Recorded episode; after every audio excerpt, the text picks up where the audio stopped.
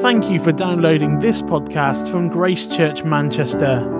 To listen to more or to get involved with church life, visit www.gracechurchmanchester.net. Please do take your seats and uh, open up your Bibles again to John chapter 11. And we're getting close to the end of our series on John's Gospel, which is called Life in His Name, uh, from uh, a sentence at the end of the book. John chapter 11. Jesus and Lazarus. Let's just prepare our hearts to hear God's word, shall we? Let's pray. Father in heaven, we've already sung and heard much, and our minds are full of many things. We do pray now that you would calm our hearts, prepare us to hear your word, send your Holy Spirit, who first inspired these words, to give us Christ, to give us life in and through his name. And would you wake the dead here this morning? In Jesus' name we pray. Amen. Well, in 1961, a book was published under the name N.W. Clerk. The name was actually a pseudonym. The author's real name was not revealed until after his death, a couple of years later in 1963. Here's how the book begins No one ever told me that grief felt so much like fear. I am not afraid, but the sensation is like being afraid. The same fluttering in the stomach, the same restlessness, the yawning. I keep on swallowing. At other times, it feels like being mildly drunk or concussed. There's a sort of invisible blanket between the world and me.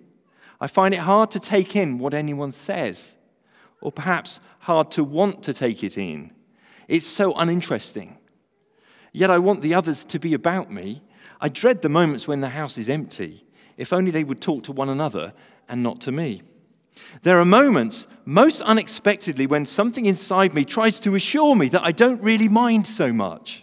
Not so very much, after all. Love is not the whole of a man's life. I was happy before I ever met H. I've plenty of what are called resources. People get over it. Come on, I shan't do so badly. One is ashamed to listen to this voice, but it seems for a little while to be making a good case. Then comes a sudden jab of red hot memory, and all this common sense vanishes like an ant in the mouth of a furnace. Meanwhile, where is God? This is one of the most disquieting symptoms. When you're happy, so happy that you have no sense of needing God, so happy that you're tempted to feel his claims upon you as an interruption, if you remember yourself and turn to him with gratitude and praise, you'll be welcomed with open arms. But go to him when your need is desperate, when all other help is vain, and what do you find? A door slammed in your face, a sound of bolting and double bolting on the inside. After that, silence. You may as well turn away. The longer you wait, the more emphatic the silence will become what can this mean? Why is he so present, a commander in our time of prosperity, and so absent a help in time of trouble? Now, the title of the book uh, is A Grief Observed. The author's real name was C.S. Lewis, and he was writing in a notebook uh, after the death of his wife, Joy, from cancer at the age of 45. Death and grief. We've come at last to the seventh sign in John's gospel. John has seven signs. Jesus changes water into wine. He heals an official's son uh, at a distance. He heals a 38 year crippled man at the pool. He feeds 5,000 people with a packed lunch. He walks on water. He heals a man born blind. And finally, he raises Lazarus from the dead. So we find that our subject today, our topic really is all about death. All about death. And as you know, this is a topic that our culture generally likes to avoid. Just try talking about your funeral arrangements when you're having a meal or a drink with some friends. Our culture is in denial about death. It's all around us, but we try and paper over it. It's kept out of sight behind a curtain. I'm 44 years old. I've never seen a dead body in the flesh. Shielded from view. We see thousands of pretend deaths in TV shows, action movies, and video games, if you're into that kind of thing, but you never see the real thing. This week, the image of a body of a drowned Syrian boy was published with, a, with warnings over it. This may uh, uh upset some readers. That single photograph has been enough to stir hundreds of thousands of people to action. We really feel it when we see death, especially of a child. And death raises the really big questions, doesn't it? Questions that you can't afford to ignore if you want to live a sane human life. Where is God in our suffering? Is he going to do anything about it? And this is so important because death is going to come to all of us. It's our greatest enemy. No matter how strong you are, no matter how clever, how powerful, successful, or rich, death will come and take it all away in an instant. And death is the great unknown. What lies behind the other side of the veil? You know these famous words from Shakespeare's Hamlet the undiscovered country from whose bourne no traveller returns. It puzzles the will and makes us rather bear the ills we have than fly to others we know not of. We need to know is that it? Does it just end and finish? Food for worms. We need to know. We need to know to prepare us to meet death, whether it's our own or somebody else's. Perhaps there's no more important task in life than to prepare to meet death well. And yet, it's the one task that our culture gives us no help with. We're resourceless. So, there's nothing more important we could think about this morning than death, because to, great, to quote the great Sufjan Stevens, we're all going to die. And John chapter 11 records the greatest and most powerful sign that Jesus has done yet. John calls them not miracles, but signs, because a sign points to something else greater than itself. And these signs tell us about Jesus, about his, his person, his nature, who he is, and what he's come to do. And this sign, maybe more than all the others, raising Lazarus from the dead, shows us what Jesus Christ is really all about. It's the most important sign.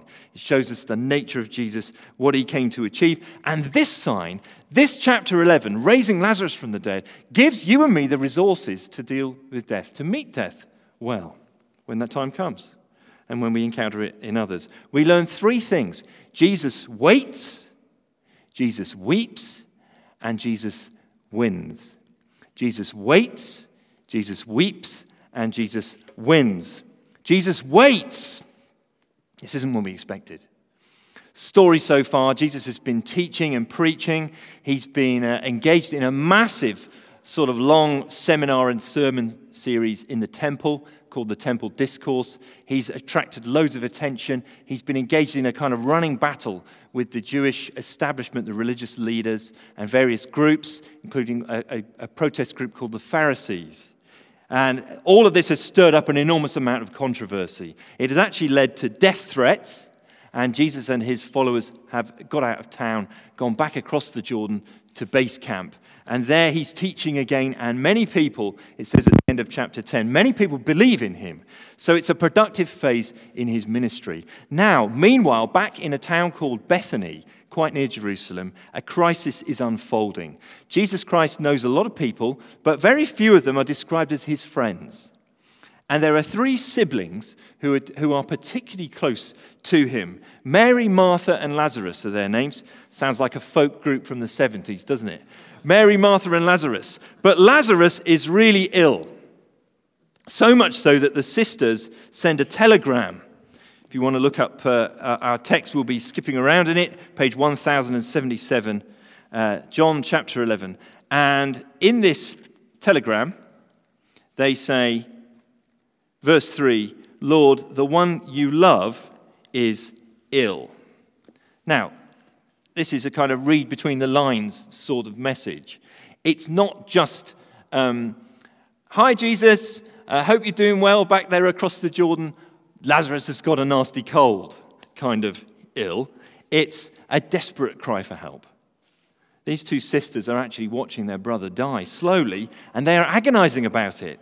They've called the doctor enough times, and now they know they've got no other hope but Jesus. He is their last resort. And they know him. They've tracked his career, they've followed him, they've been hosts to him and his followers many times. They know all about the many powerful healings he's done. And Jesus has healed a lot of people. Many of them aren't even written down for us. They know that he has the power to heal Lazarus, their dear brother. They really do. And so they give the cry for help. The one you love is ill. Now, what would you expect Jesus to do? He has the means, motive, and opportunity to heal Lazarus. He's got the means. He's got this divine power. He's got a track record of helping people. He's got the motive. This is one of his dearest friends, and he has the opportunity. He's heard while Lazarus is still alive. And so, what on earth do you make of verse 5 and 6? Look at this. Now, Jesus loved Martha and her sister and Lazarus. So, when he heard that Lazarus was ill, he stayed where he was two more days. He loved them. So he stayed where he was. Jesus waited. Just look at that language again. He loved them. Because he loves them, he waits until Lazarus is dead. Now, this isn't just bad timing, it's deliberate. In fact, he doesn't show up until the fourth day when everybody knows the body's decomposing now. It's a deliberate delay. And according to the Bible, it's a delay of love. He loved them, and so he stayed two more days. Now, from our perspective, that seems crazy, doesn't it? It seems crazy. From our perspective, it sometimes appears that God doesn't care about me anymore. He's just forgotten that I exist. At times, humanly speaking, our circumstances seem to just add up to one conclusion God really doesn't care about me. We need to be honest. There are plenty of times where it's very difficult to keep believing in the goodness of God. According to the Bible, God knows you, He knows everything about you, He knows how many hairs there are on your head. Even my daughter doesn't know that, and she spends enough time brushing her hair. He knows when a single sparrow falls to the ground dead, and you're worth much more than many sparrows. And He loves you. But you know, we will never comprehend the mind of God. We'll never grasp all of his thoughts and all his workings in its immensity. His ways are not our ways, they're past finding out. And we learn this strange lesson in this text. Jesus deliberately delayed coming to his friends for their sake. For their sake. Verse 5 and 6. He loved them, so when he heard that Lazarus was ill, he stayed where he was. And actually, he, he points this same thing out to his, his uh, disciples in verse 14 and 15. He tells them plainly, Lazarus is dead, and for your sake, I'm glad I was not there, so that you may believe. See that? Guys, Lazarus, you know I said he was asleep? I really meant he was dead. He's absolutely gone. And it's for your sake, I'm glad I wasn't there to heal him, because it'll help you believe. Jesus waits on purpose. In other words, this whole painful episode in the lives of Mary, Martha, and Lazarus is a painful episode and a lesson for us. Jesus uses suffering as an opportunity for us to learn and believe and grow and mature as people into the full humans that we're meant to be, which we would never have done if God had just zapped us out of all trouble and, and, and uh, beamed us up into heaven. As a parent of uh, several children, there have been many times in the last 15 years when I've seen a child heading into some situation that I know is going to turn out badly for them. It happens all the time. A few parents here are wincing. You know the sort of thing. And, and you just want to, to intervene and stop it. And sometimes you have to let them go. Sometimes you actually have to let a child do something that you know is going to result in pain, but you know they will grow through it. And even to them, uh, their perspective at that time, it, it was a really bad thing. Actually, they'll, they will grow and develop through it. And there's something of that here. Jesus waits to give us strong medicine. So let me ask you, uh, if you're a Christian here, do you need this medicine now? How's your heart? How is your health? How is that child that you always worry about? How are your loved ones? Who is your Lazarus at this present time? These two sisters send word to the Lord Jesus, their friend, and then they watch their brother die slowly. They must have been out on the road looking to see if Jesus is coming every 10 minutes. And yet, Lazarus gets paler and paler and sicker and sicker. And, and, and this realization dawns on them he's not coming, he's not going to be here in time. And finally, Lazarus dies. Where is Jesus? No sign of him. And this terrible thought if only, if only, dot, dot, dot. Yet we know that it was a deliberate delay, don't we? We see the other side of the story. We know that in, in the strange and mysterious workings of God's heart, this is a delay of love. Jesus waits for a reason, and he still does. He still does. He waits.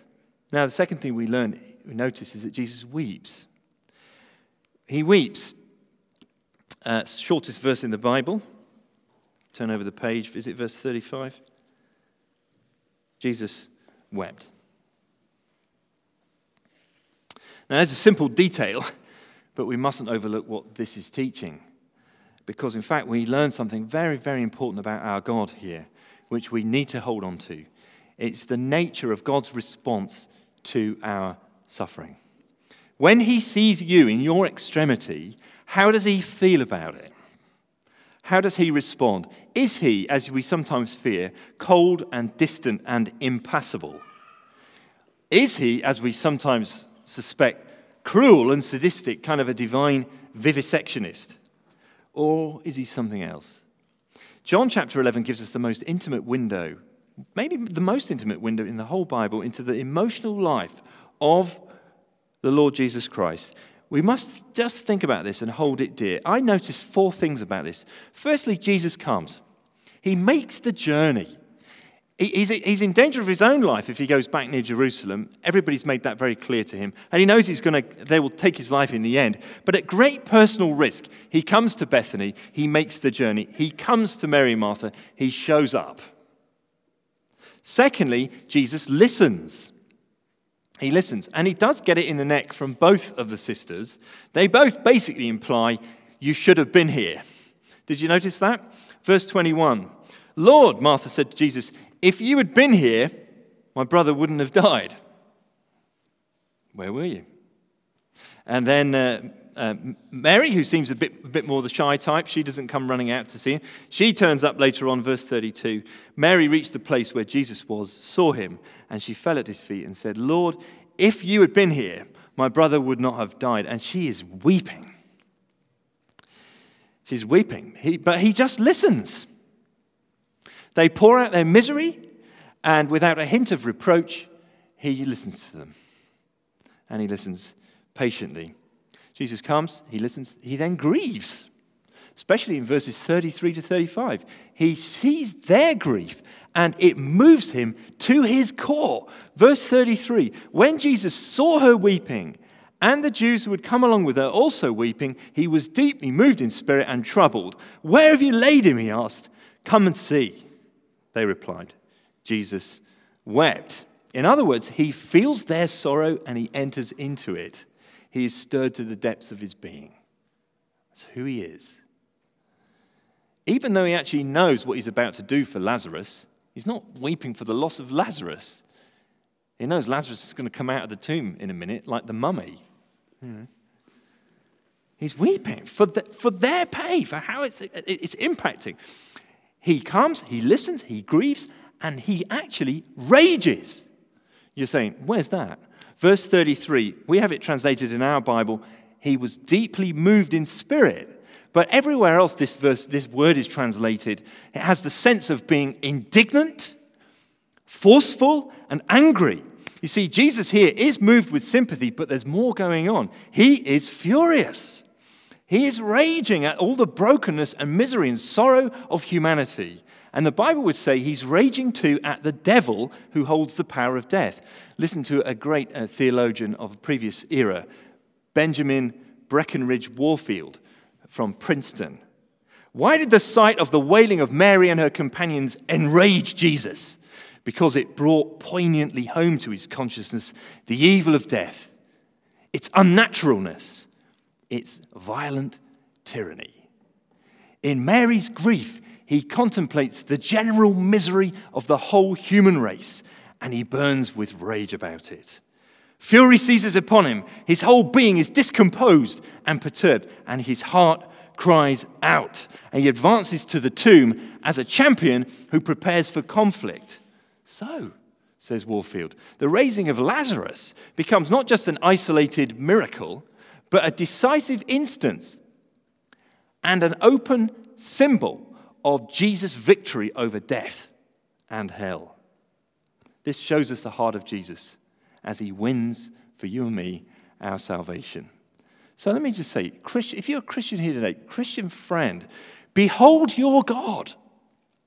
This is who he is, this is what he, he's like. Jesus weeps. Your God comes down, he makes the long journey from heaven to earth. Your God listens patiently as you pour out your heart to him. He doesn't insist that you suffer in silence or that you suck it up. He wants to hear you. Your God weeps. What other God weeps? He's grieved when we grieve. It moves him and he rages. He doesn't wring his hand in helpless sympathy. Oh, poor Lazarus. He moves towards the grave with strong purpose. So let me ask, friends, what are you doing with your misery right now? What are you doing with your misery? You have a choice. You can choose which perspective to see your pain through. You can weep on your own, turning your heart away, saying that the door is locked, or you can come to Jesus Christ. Even if he waits, even if he's silent, you know that he is like this. This is our God, our great high priest. The door is not locked and bolted from the inside. Go to him. Jesus waited. Jesus wept. And finally, Jesus wins. He wins. Right at the heart of this passage is an extraordinary conversation. It's one of the high points in the New Testament. It's between Jesus and Martha. Martha gets a bit of a bad rap sometimes. In Luke's gospel, she's portrayed as a bit of a busy bee who kind of gets impatient with Jesus because she's cooking up food and her sister's not helping out. But here in John, John kind of sets the record straight. Martha is is the example of faith. She is the one who makes the great confession. Look at the conversation with me. Verse 21 Lord, if you had been here, my brother would not have died. But I know that even now, God will give you whatever you ask. She's just holding on by a thread here. Even now, I don't know how, but I know that God will give you whatever you ask. And Jesus then gives an answer that is sort of kind of a theological, textbooky sort of answer, drawing out her faith a bit more. He says, verse 23, Your brother will rise again. And she replies, verse 24, I know he will rise again in the resurrection at the last day. Now, in standard Jewish belief and teaching of this time, uh, the belief was that God would raise his people from the dead physically at the end of time on the final day. And they would live again in a new paradise, a new creation. That was standard belief. It was very unlike the, the dominant culture of the day, of the Greek uh, worldview, which was dualistic. The Greeks see a big gap between mind and body, and the spirit and the soul and all of that is beautiful and good and pure, and the body drags it all down all the time. And the body's kind of dirty and inferior. So the body's almost a prison that you have to be freed from. And so uh, heaven is, is getting away from the body and going off and floating on the clouds and being sort of happy and in the blue. But the Jews believe in resurrection of the body. Physical. In a physical world. And nearly all Jews believed this. Only a few, a minority of groups, one group called the Sadducees, uh, believed there was no resurrection, but most people believed it. And Martha is pretty much saying here, yes, I know, I know that. I know he's going to rise again at the last day. But that's not really helping me now, is it? It's not helping me when I'm hurting. And Jesus then says a remarkable uh, sentence, verse 25 I am the resurrection and the life. The one who believes in me will live, even though they die. And whoever lives by believing in me will never die. Do you believe this? Yes, Lord, she replied. I believe that you are the Messiah, the Son of God who is to come into the world. Jesus here, it's the sixth time he said, I am in John's gospel. He said, I am the bread of life. I am the light of the world. I am the good shepherd. Now he says, I am the resurrection. The resurrection of the dead, which they longed for and hoped for, is not a concept, it's a person. Jesus in himself guarantees that he can raise the dead. He's claiming to be the one who deals with death, deals with our final enemy, the one who knows the undiscovered country and knows the way back, the one who grants life. And this is totally consistent with everything we've learned about Jesus so far in the book. He's the Word of God who was with God in the beginning and who was God. He's the eternal Son who's been in the bosom of the Father since before everything was made. He's the loving creator. Nothing's been that exists has been made apart from through Jesus. He's the light of the world who turns back and pushes back the darkness. So friends, the night may be very dark and your tears may be very bitter indeed, but this text gives you hope and assurance. Jesus wins. He defeats death. He is the champion. He walks up to the grave and he commands them to move away the stone. Now, these were big stones, you couldn't move them on your own. And it, it, it blocked off a cave that had um, impressions carved into it where they would lay bodies and leave them in there. And there could be up to eight bodies in one of these caves three on each side and two at the end. Now, nobody wants to move that stone away. Four days Lazarus has been in there? Four days. It's a hot country, you know. They all know that by now putrefaction has set in. The caves could hold up to eight people. You really don't want to roll that stone away. But see Jesus' authority, and they do it. And he steps towards the tomb and he commands Lazarus, come out. And one famous preacher said he had to say Lazarus, or they would have all come out and still wrapped in his grave clothes, and maybe with a tea towel on his face, Lazarus, looking like the mummy, comes out, and his body's restored. He's not kind of like a zombie, you know. He's restored to health and strength. Life has returned. And so Lazarus, friend of Jesus, gets to be a guest at his own funeral. He gets to go to his own wake. He gets to eat those sandwiches in the pub, you know. And that funeral now is turned into a party. Jesus wins. He has the power over death. No other religious leader claims, claimed or claims this kind of power in himself. The final enemy has been defeated, and we anticipate the resurrection of the dead. Now, that's great news for Lazarus, Martha, and Mary, and the folk band can get back together. But what about you and me? What about you and me? Now, you know if you've read the rest of the story how Jesus has conquered death for us. He did it by dying himself. See, we're all going to die. And actually, the Bible teaches we all deserve to die. We've rejected God, who's the author of life. We've rejected his love and turned from him and made ourselves the center of the universe. And therefore, we've embraced death. But Jesus dies for us. He didn't die for his own sins, he was pure and spotless. He died for his people as their head and representative. He dies the death that I was due. And in his death, he paid all my debts and took my shame upon himself. And on the third day, he rose again to new life, literally and physically, never to die again, which means you can too. You see, Jesus Christ made the long journey not just from heaven to earth, but from the future to the present. When he says, I am the resurrection and the life, he's announcing the future verdict that God will pass on death. The future, for a moment, burst into the present. Martha saw on a localized, temporary scale what God will one day do for all his millions of people, reversing decay, recreating life, bringing light and joy forever. So you and I have a choice. We can follow uh, Martha's example or we can turn to ourselves.